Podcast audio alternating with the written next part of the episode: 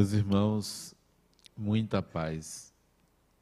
A nossa mente, a nossa consciência não envelhece. O que envelhece é o nosso corpo físico. Com o tempo, com o desgaste natural dos órgãos, eles vão envelhecendo. E aí vem um dia a desencarnação, o que é algo absolutamente natural. Mas a nossa mente não trabalha com a morte, trabalhamos com a vida.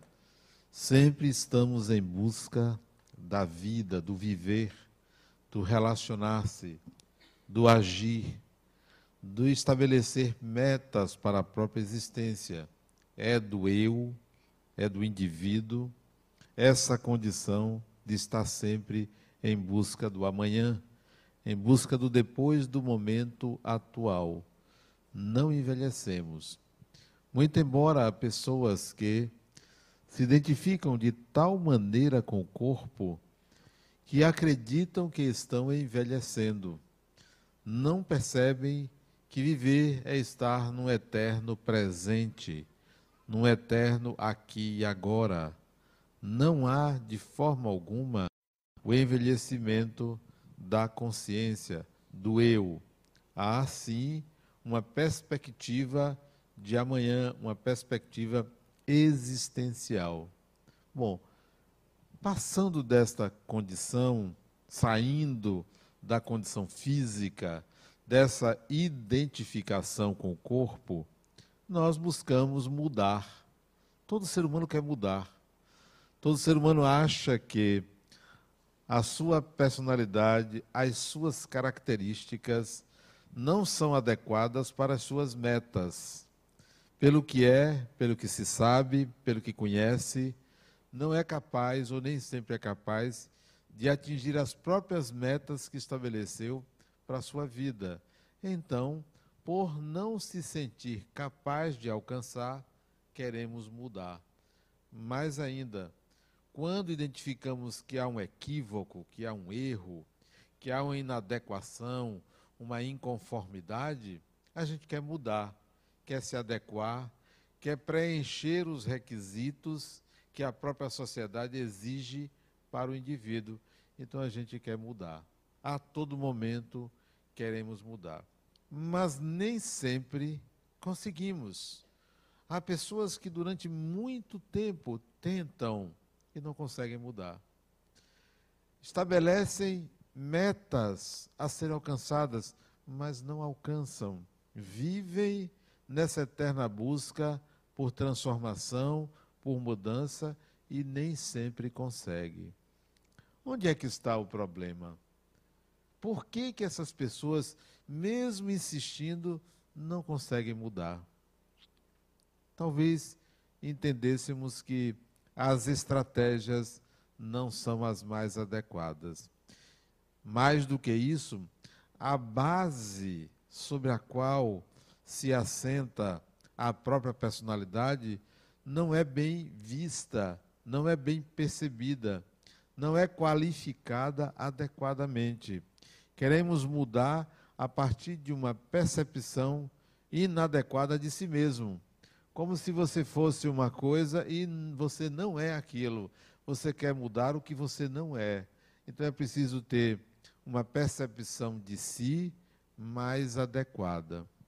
Além disso, há indivíduos que são como corredores ou maratonistas que olham o percurso e pensam assim: eu consigo alcançar tantos quilômetros. Eu consigo.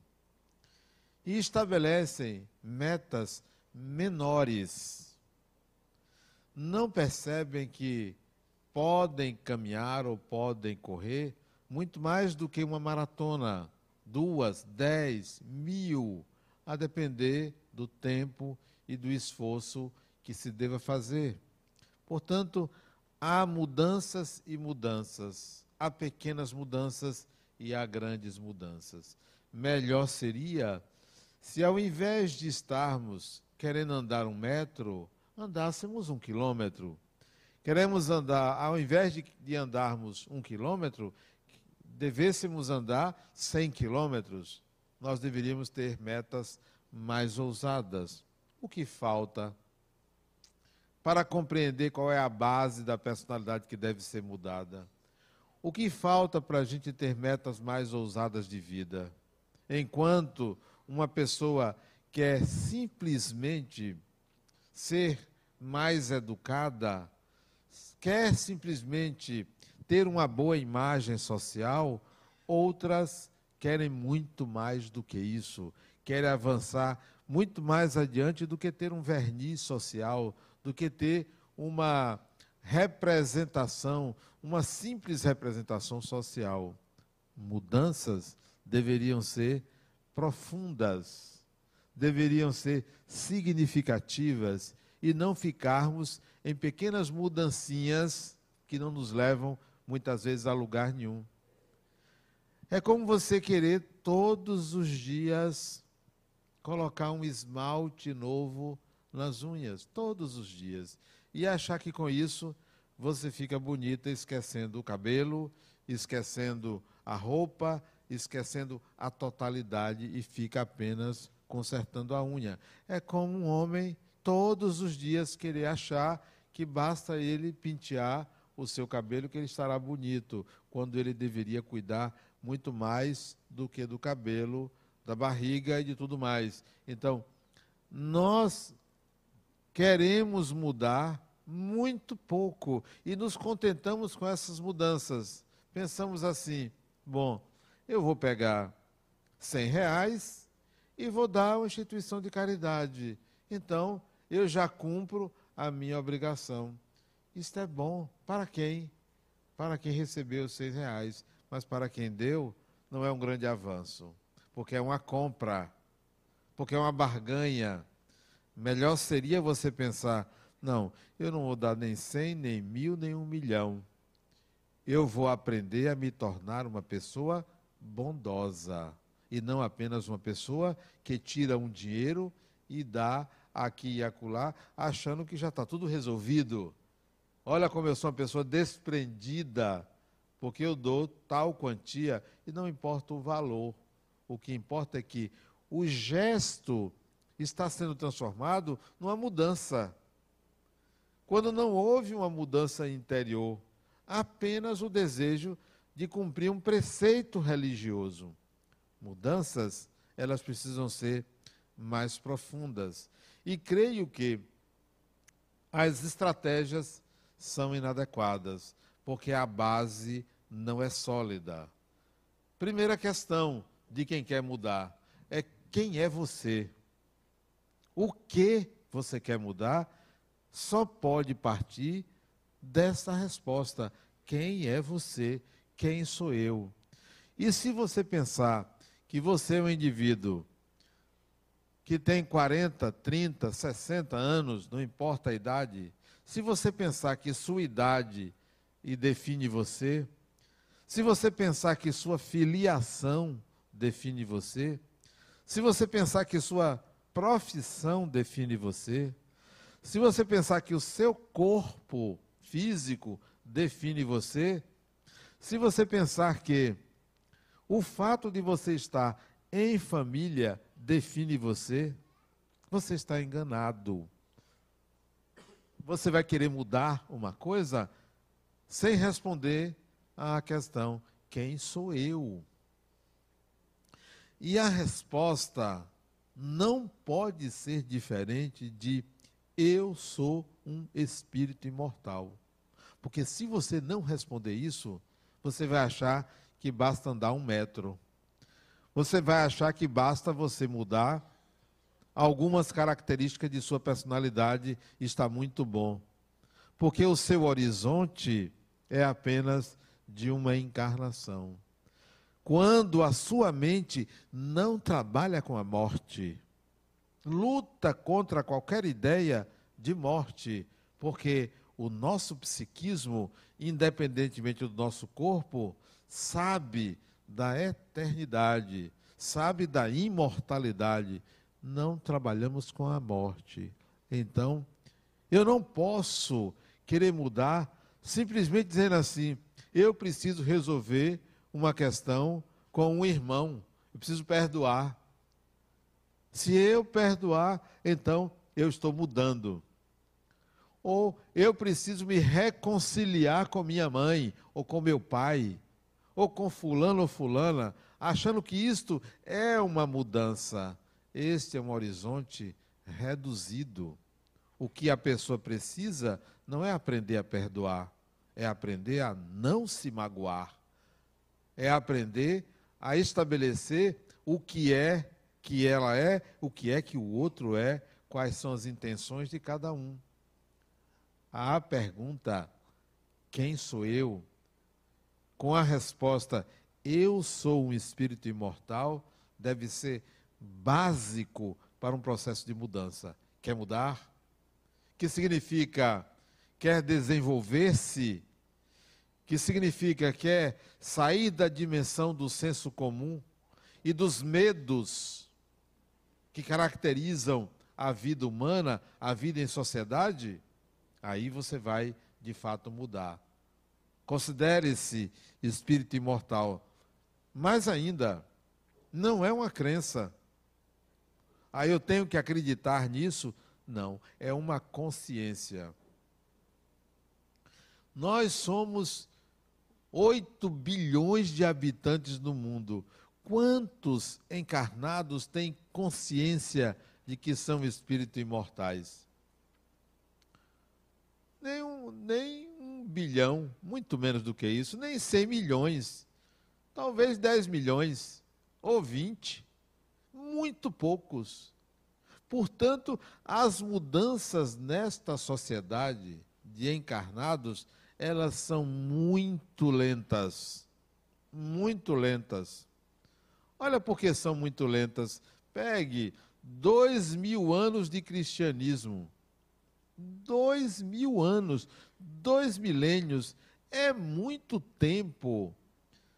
Dois mil anos, se você dividir por cem, dois mil por cem, dá vinte, no mínimo vinte encarnações.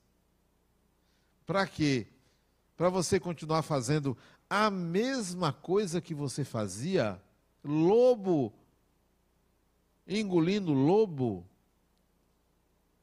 Dois mil anos, vinte encarnações, em média, não mudou muita coisa.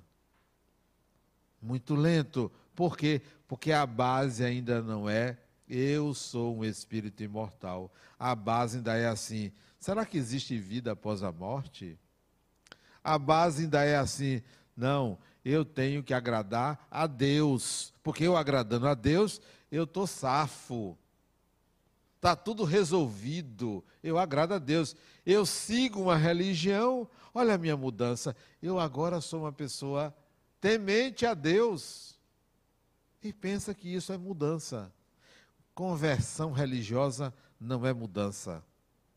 Conversão religiosa é mudança de referencial. Eu agora adoto um outro Deus. Isso é conversão religiosa.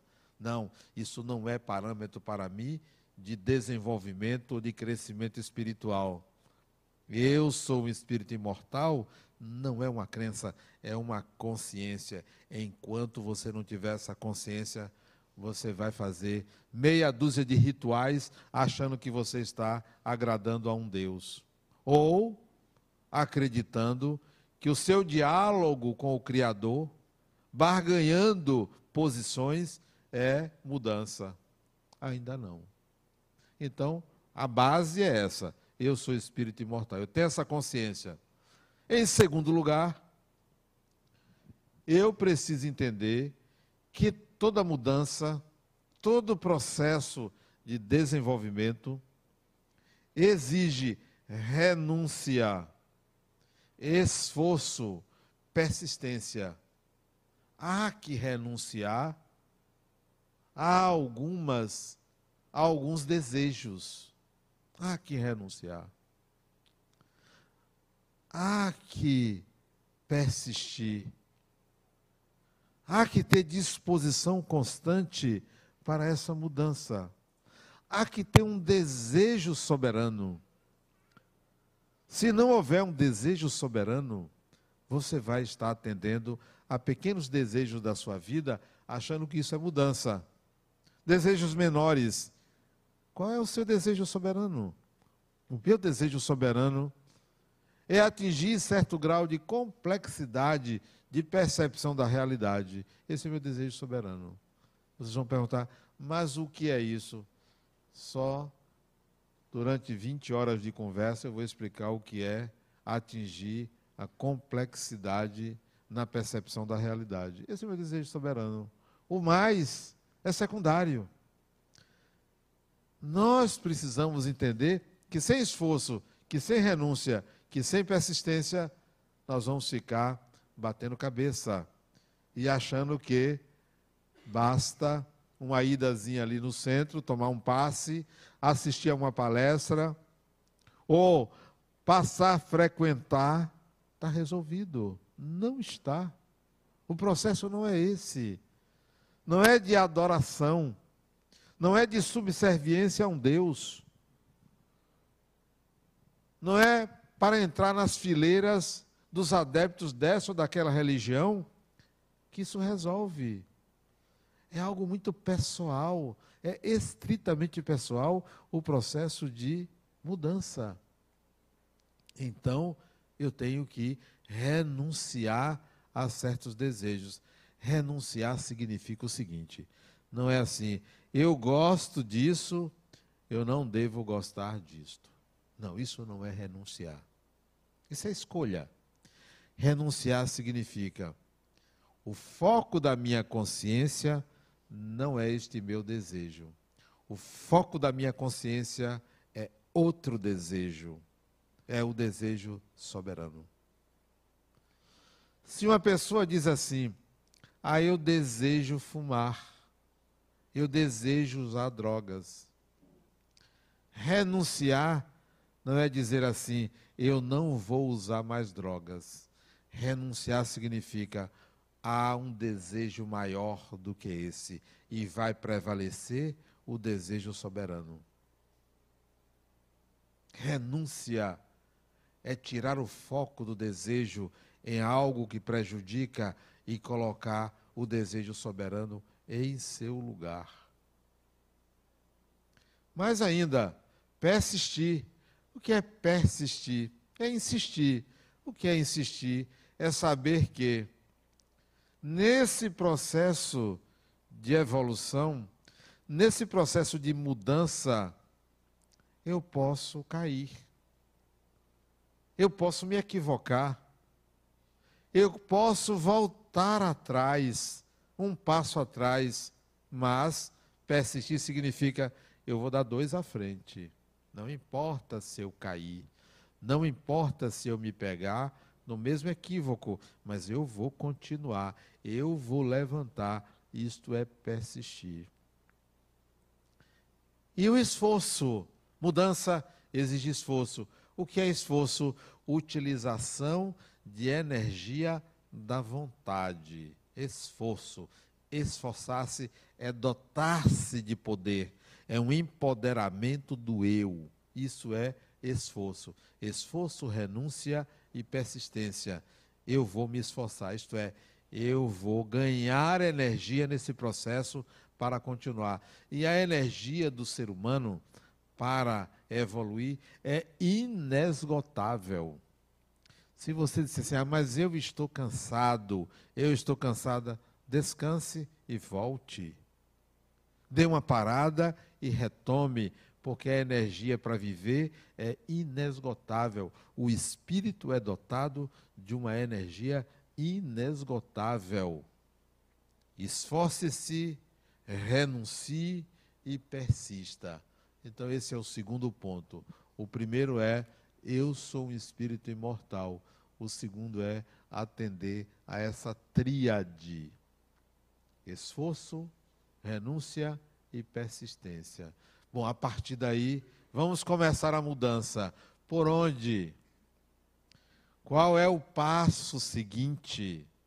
O passo seguinte é a não terceirização de responsabilidade. Não terceirizar. Nunca mais Se você quer mudar, nunca mais diga que a culpa do que lhe acontece é de outra pessoa. Nunca mais. Nada, absolutamente nada. Nada do que lhe acontece é culpa de outra pessoa. Nem é sua, porque você vai eliminar a palavra culpa, você vai substituir por responsabilidade. Ninguém é responsável pelo que me acontece. Ninguém, absolutamente ninguém. Isso não cessa a responsabilidade legal, psicológica do outro. Mas para você, é você que causa o seu destino. É você que atrai um pai alcoolista, é você que atrai uma mãe que prefere seu irmão do que a você, é você que atrai todos os problemas da sua vida, é você. Assuma isso. Isso é básico também. Isso é o próximo passo. Não terceirização de responsabilidade pelo que lhe acontece. Não terceirize mais. Jamais, ninguém, absolutamente ninguém. Ah, foi você que me roubou? Não tem problema. Eu é que atraí a perda de bens. Bom, você roubou, você vai ser julgado, certamente condenado e preso. Isso é outra questão. Isso não me diz respeito. O que me diz respeito é que eu atraí a perda de bens e eu tenho que analisar isto. Isto é responsabilidade minha. Se eu puder recuperar o bem que você me levou, isso também é parte do meu processo. Mas eu não posso dizer que isso aconteceu por sua culpa, por sua responsabilidade. A responsabilidade é minha. Tudo, absolutamente tudo. E enquanto você ficar culpando os outros pelo que lhe acontece, você não está num processo de mudança. Você está na expectativa de que a realidade lhe sorri. E que você encontre tudo pronto, maravilhoso para lhe atender. Isso não é mudança. Você quer um paraíso. E o ser humano pensa que reencarnar ou nascer é para ter um paraíso. E fica se perguntando: por que, que isso me aconteceu? Por que, que eu sofro? Por que, que eu sou vítima disso e daquilo? Porque a gente espera um paraíso. Não existe paraíso. Não existe. Ou, aliás, o paraíso está cheio de maçã, cheio de serpente. Está ali esperando que você saia da ilusão de que a vida é maravilhosa, plena, perfeita. Não é. Porque se assim fosse, ninguém, mas jamais se equivocaria. Não. Não espere uma vida perfeita, uma vida harmoniosa. É você que constrói isso. Nós é que construímos isto. Então, não terceirize mais responsabilidade. Lembre-se sempre, toda vez que você culpar alguém, você tem que entender que você está terceirizando, que você não está sendo você. Você está saindo de você para centrar a sua mudança no outro, na atitude do outro, na expectativa do que, de que o outro se comporte dessa ou daquela maneira. Conversando com uma paciente minha, ela estava me falando do mal que a mãe dela fez a ela. Porque durante toda a infância era assim: veja como é sua irmã, haja como sua irmã, veja como sua irmã fica bonita, veja como sua irmã tempo todo desprezando ela e valorizando a irmã dela. Ela cresceu se sentindo inferior. Olha como eu sou, Adenauer. A culpa é de minha mãe. Digo, olha, eu não tiro a responsabilidade de uma mãe que cria uma expectativa para um filho em detrimento de outro, que discrimina. Isso é um problema sério. Em geral, as mães são neutras. Pelo menos dizem que amam da mesma maneira. Pelo menos enganam um pouco, a maioria. A sua foi mais autêntica. Agora, de quem você está falando ao dizer que você foi educada para ser uma pessoa inferior ou com autoestima baixa? Você está falando de você ou da personalidade que você abrigou? Porque você não é isto. A questão é que você não se vê. Você vê a capa, você vê a casca, você vê o exterior da sua personalidade. Sim, você é uma pessoa inferior. Que tal sair dessa inferioridade? E entrar em contato com a individualidade que é você. Porque a individualidade não depende do tratamento que recebeu de pai, de mãe ou de qualquer pessoa. A nossa individualidade nos pertence, mas construímos uma persona, uma personalidade de acordo com o meio, com a época, com as pessoas, com a educação. Sim, foi tratada daquela maneira e construiu uma personalidade com autoestima baixa. Mas que tal você olhar para o indivíduo que você é? Traga esse indivíduo à tona e mude a personalidade. Mude a personalidade. Ao invés de estar se queixando da mãe, o indivíduo pode mudar a personalidade. Então, que tal a gente pensar dessa forma? Não, não são nossos pais. Há uma, uma teoria psicológica que acha que a responsabilidade de tudo é a mãe. Tudo é a mãe. É a bruxa que prejudica a criança, prejudica o adulto. Não. Há uma individualidade que não é forjada pelo pai nem pela mãe. A individualidade é o espírito que você é, porque nem pai nem mãe geram o espírito. Geram corpo.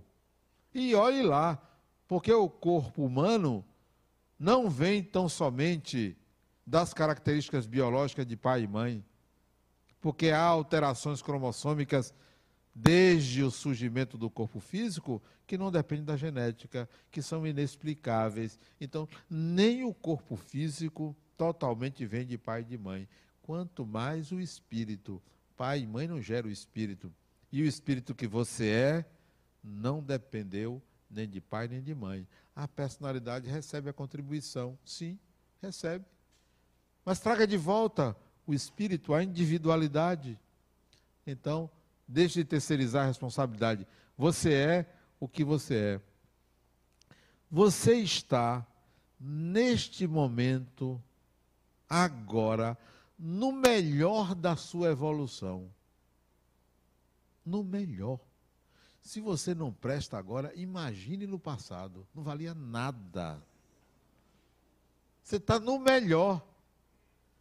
Tem gente que pensa assim, não, na encarnação passada eu fui princesa, príncipe, rei, rainha, fui rainha do milho.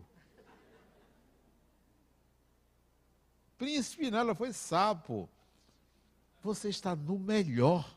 Imagine, no melhor da sua evolução, olhe para você e veja assim: eu preciso ser melhor do que hoje.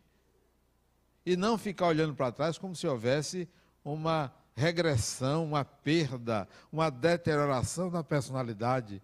Não. Você está no melhor. E ninguém vai fazer você evoluir. Ou você faz o seu processo de mudança, ou você vai acreditar que vai aparecer alguém que vai fazer isso por você. Não vai.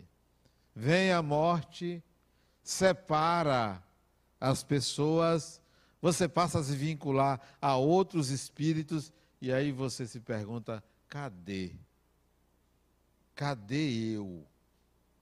Quem sou eu? Novamente, a eterna pergunta. Então, é preciso que você assuma quem você é e não terceirize mais. Não culpe a ninguém pelo que acontece. Tudo o que lhe acontece, de bom ou de ruim, passe a pensar assim. Aliás, eu penso assim: tudo, de bom ou de ruim que acontece comigo, eu penso assim: é Deus conversando comigo. É como Ele dialoga comigo. Seja bom ou seja ruim. É meu diálogo com o divino. O meu diálogo com Deus não é quando eu estou orando. Não é quando eu estou no centro numa igreja, onde quer que seja. O meu diálogo é quando eu vejo como a realidade vem a mim. É Deus conversando comigo. É Deus conversando comigo. Ele conversa comigo. Ele dialoga comigo de uma forma interessantíssima. Às vezes até eu dou risada dele. Mas você, hein, me pega, me pega cada peça. É, você conversa com Deus, Porque você começa a fazer uma leitura do que lhe acontece. Uma leitura. Você lê as coisas, é, isso é Deus. Não é o humano, é Deus. Porque há experiências na vida de uma pessoa que transcende o desejo pessoal e o desejo de outra pessoa.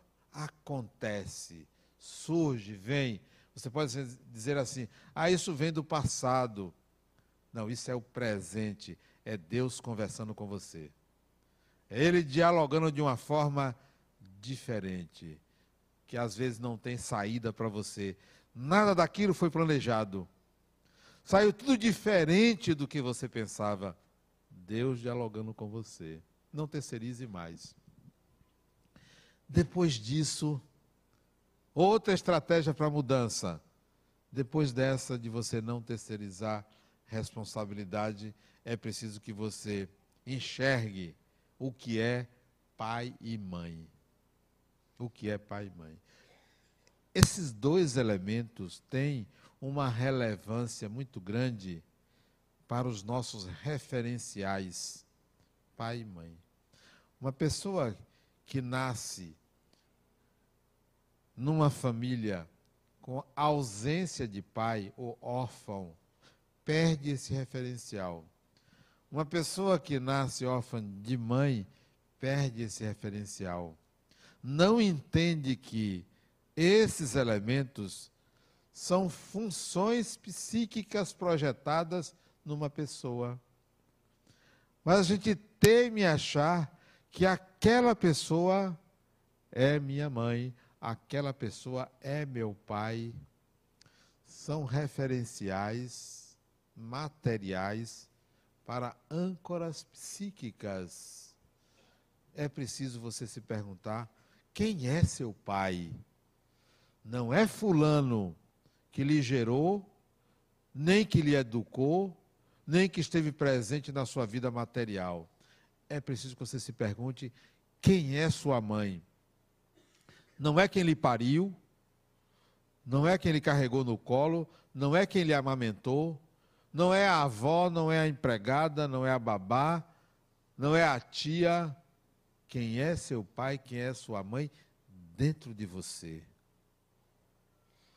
Se o seu pai dentro de você for uma pessoa maravilhosa, perfeita, que não erra, que ele acolhe, que ele presenteia, que ele dá tudo, que Ele dá carinho, que Ele dá atenção, meus pêsames. Porque você vai exigir isso de quem Ele gerou. Vai exigir. Não, meu Pai dentro de mim não é isto, nem é o seu oposto.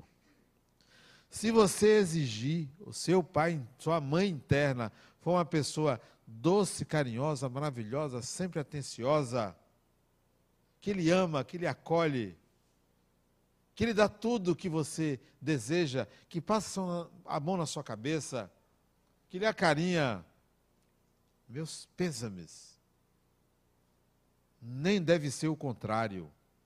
A mãe dentro de você é um referencial que tem que ser percebido. Você tem que ser capaz de distinguir Dona Fulana da sua mãe interna, seu Fulano do seu pai interno. Quem é meu pai interno? Aliás, materialmente falando, o espírito que foi meu pai nessa encarnação, uma pessoa maravilhosa, uma pessoa, mas não é meu pai, porque meu pai é um senso de ordem, é um senso de propósito pessoal. Isto é o pai. É uma capacidade de enxergar a lei, a disciplina, a ordem, o direito do outro, os limites. Isso é meu Pai interno. Minha mãe, aliás, uma pessoa maravilhosa, minha mãe, nesta encarnação. Fantástica, Dona Terezinha, fantástica, admirável espírito, sempre minha admiração, todos dois. Mas internamente, minha mãe é diferente. Minha mãe interna não é uma pessoa, é a capacidade de acolher o outro, de nutrir o outro, de dar esperança ao outro. Isso é minha mãe interna. Enquanto eu pensar que esses elementos estão fora de mim, eu vou exigir do outro. Eu vou achar que deveria ter pais, pai, mãe perfeitos, maravilhosos. São pessoas. São espíritos que serviram para que eu aprendesse a amá-los, a ser gratos, mas não são meus pais internos. Foram importantes para solidificar os pais internos. Esses são importantes, os pais internos. Enquanto você só enxergar externamente, você vai fazer pequenas mudanças. Eu não preciso perdoar minha mãe nem meu pai. Porque tudo que fizeram, mesmo às vezes que batiam em mim, meu pai não, minha mãe, não precisa perdoar. Isso eram eles. Diante de um filho que fez isso, fez aquilo, que era até necessário. E se exageraram, paciência, merecimento pessoal. Merecimento pessoal. E se fizeram bem, merecimento pessoal. Porque os pais internos estão perfeitamente definidos. Definidos. Esse é um passo para a mudança. Enquanto você não fizer isso, você vai mudar um pouquinho ali, achando que você já está espírito de luz igual a poste. Não. Espírito de luz é poste. Poste é que é espírito de luz. Não. Seu processo de evolução requer muito mais do que pequenas mudanças. Outra estratégia para mudar, saindo de pai e mãe que é que eu sou em termos de personalidade. Esta encarnação, eu já caminhei 63 anos. Doido para fazer 80. 63 anos. Nessa encarnação, eu me dediquei à engenharia, à filosofia, e a psicologia. Minhas três graduações. Tudo bem que eu também entrei na faculdade, estudei matemática, entrei na faculdade, estudei química, depois deixei, me dediquei à engenharia, à filosofia e à psicologia. São estratégias de vida. Estratégias. Não sou eu, é como eu me situo na sociedade. O nome disso é persona, é como você se situa na sociedade. Eu não sou nem psicólogo, nem engenheiro, nem filósofo, nem palestrante, nem isso, nem aquilo. Isso são estratégias de viver, porque o espírito que eu sou não depende dessas estratégias de viver. Então, tem pessoas que são médicas, só anda de branco como se aquilo fosse a personalidade. Tem pessoas que adotam uma maneira de ser profissional como se aquilo fosse a própria pessoa. Isso é uma estratégia de viver. E nós precisamos de estratégia de viver. Nós precisamos. Mas achamos que somos aquela profissão. Nos mantemos num padrão de comportamento como se fôssemos aquilo. Você sabe qual é? Como é que eu me defino como personalidade? Eu sou uma personalidade esquisita. Tem coisa melhor? Esquisito. Não, não tem. Posso me mostrar psicólogo, pai, palestrante, escritor, mas no fundo eu me acho uma pessoa esquisita. Eu acho um adjetivo fantástico tem algo mais misterioso do que dizer eu sou esquisito, mas tem gente que acha que ser esquisito é ser maluco. Aliás, não tem nada de mais ser maluco, né? Desde que seja um maluco, beleza. Como dizia Raul Seixas. Não. A personalidade é uma estratégia de viver. Não me define. Você não deve se definir por uma, por uma personalidade, por uma profissão ou por uma função social. São meios de viver em sociedade. Quer mudar? Adote uma persona adequada aos seus objetivos, mas não se considere ela.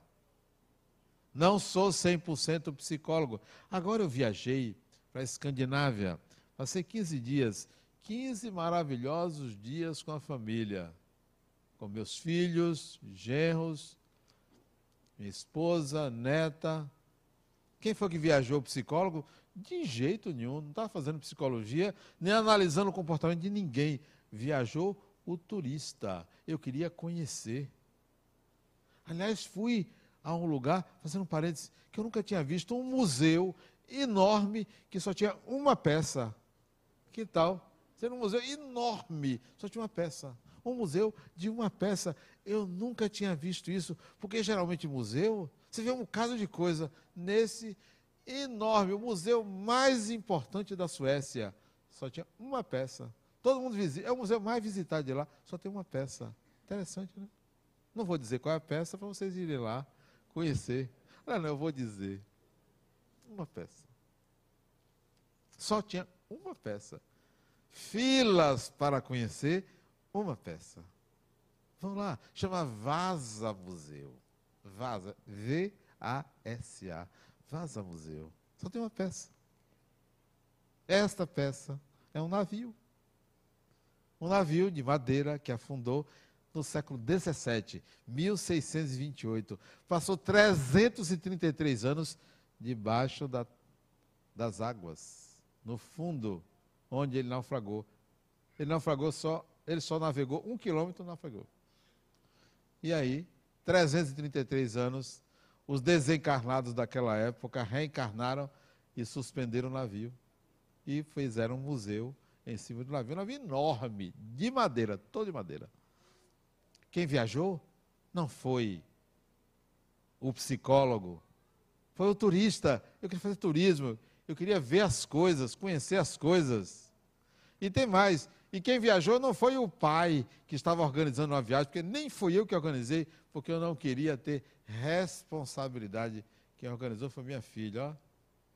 Se bem que foi eu que paguei, mas eu não queria ter responsabilidade. A persona de psicólogo ficou aqui. A única persona que eu levei junto foi a de escritor, porque aproveitava para escrever. Só, só foi essa persona que foi junta. Então, desvista-se de personas que já não lhe atendem. Pessoas que se mostram na sociedade como se fossem reis, ditadores, figuras importantes. Quem é que é importante na vida? A pessoa mais importante na vida é você. A pessoa menos importante na vida é você. Ninguém, ninguém tem o direito de ter poder sobre ninguém. Ah, mas eu sou fulano de tal. Meus pêsames. Ah, você é prefeito, governador, meus pêsames. Isso é responsabilidade, viu? Isso lhe coloca abaixo de todo mundo. Porque você tem que servir a todo mundo. Ninguém tem poder sobre você. Não dê a ninguém o direito de ter poder sobre você, porque tem um cargo. Ah, eu sou juiz. Oh, meus pêsames. Tem que aprender a julgar, viu? Não, não tem. Não tem. Não tem. E tem pessoas que andam como se fosse rei. Né? Um séquito de seguidores. Meus pêsames. Seja natural, espontâneo.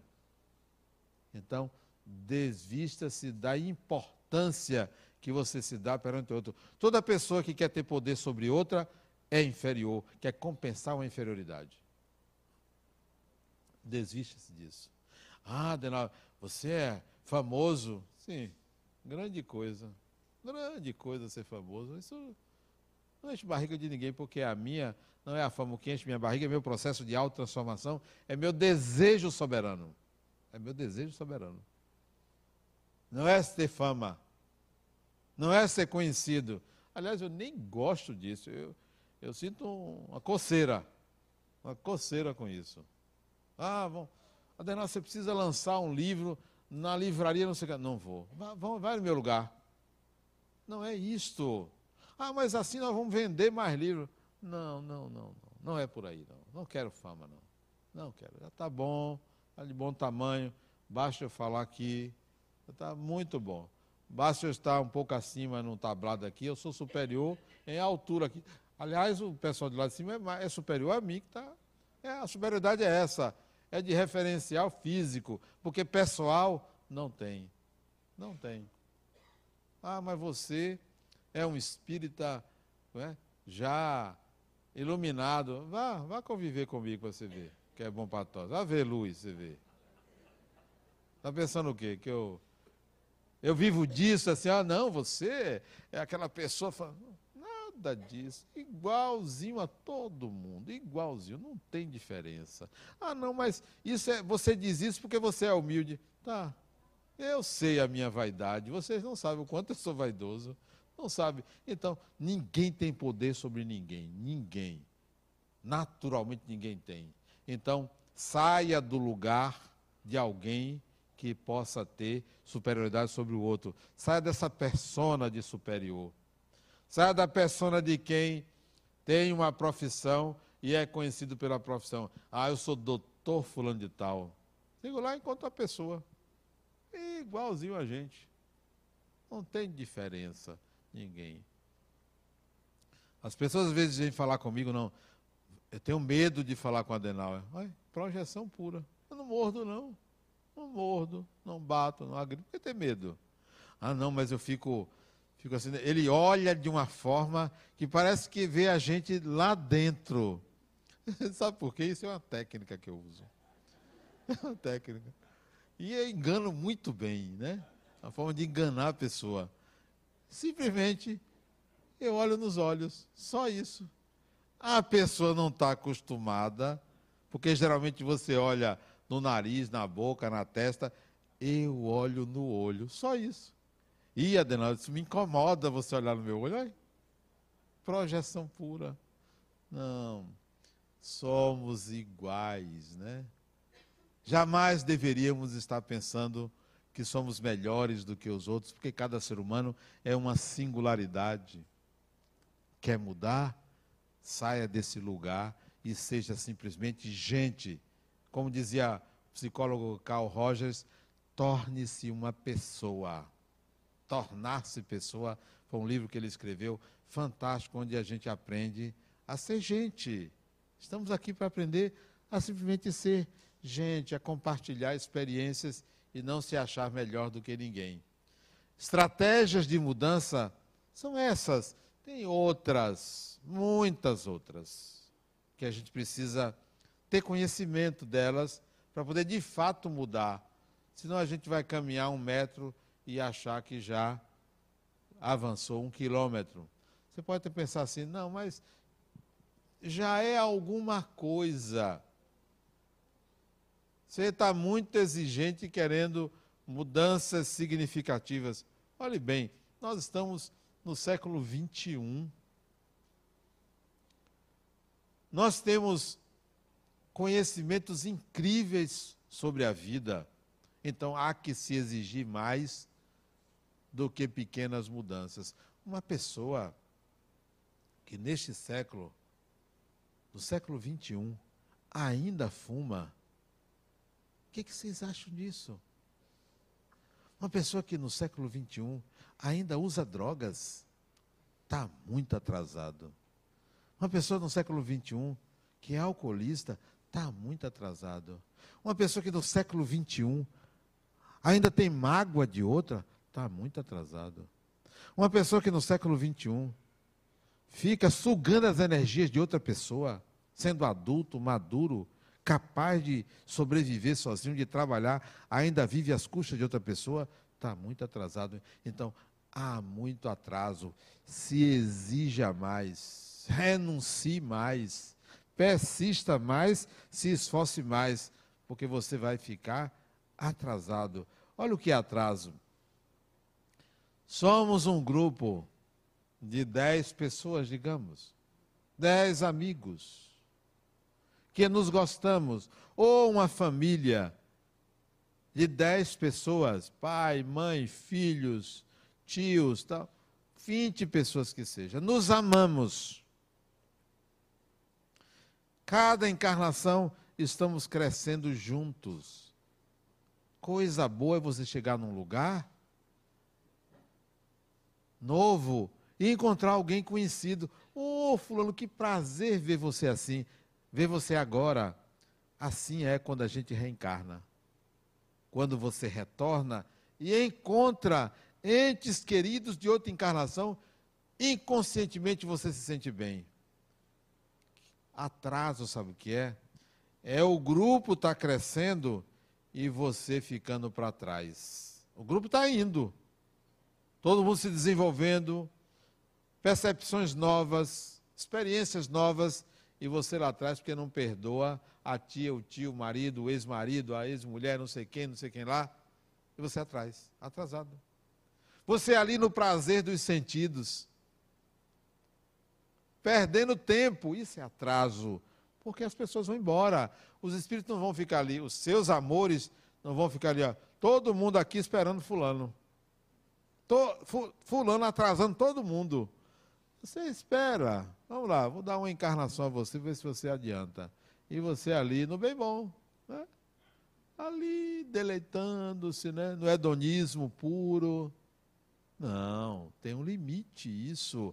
Gente, nós estamos no século XXI, já aprendemos muita coisa, vamos caminhar mais, vamos nos exigir mais nesse processo de mudança, porque senão nós vamos ficar atrasados. E o ruim do atraso não é que você vai para o inferno, para o umbral, vai sofrer, não. Você se distancia dos seus amores. Isso é que é ruim. Que é o problema da morte. O problema da morte é a saudade. Isso é que é ruim. Não é a morte em si. Esses dias estava conversando com a criatura. Adenal, minha mãe faleceu. Até hoje eu sinto que idade 97. Tome vergonha. Deixa a mulher embora. Deixe o espírito, pelo menos, ficar livre de você um tempo. Sabe, sabe o que é aguentar uma filha 97 anos? Deve cansar a pessoa, não é não? Cansa. Deixe fulano embora, que bom. Que ela diz, ah, mas por que não é você? Claro, ainda bem que não sou eu, cada um com o seu. Né? É você, é seu processo, né? Mudar é mais do que acreditar numa coisa, é mais do que barganhar com Deus, é um processo profundo de autotransformação. Persista, esforce-se e renuncie. Muita paz.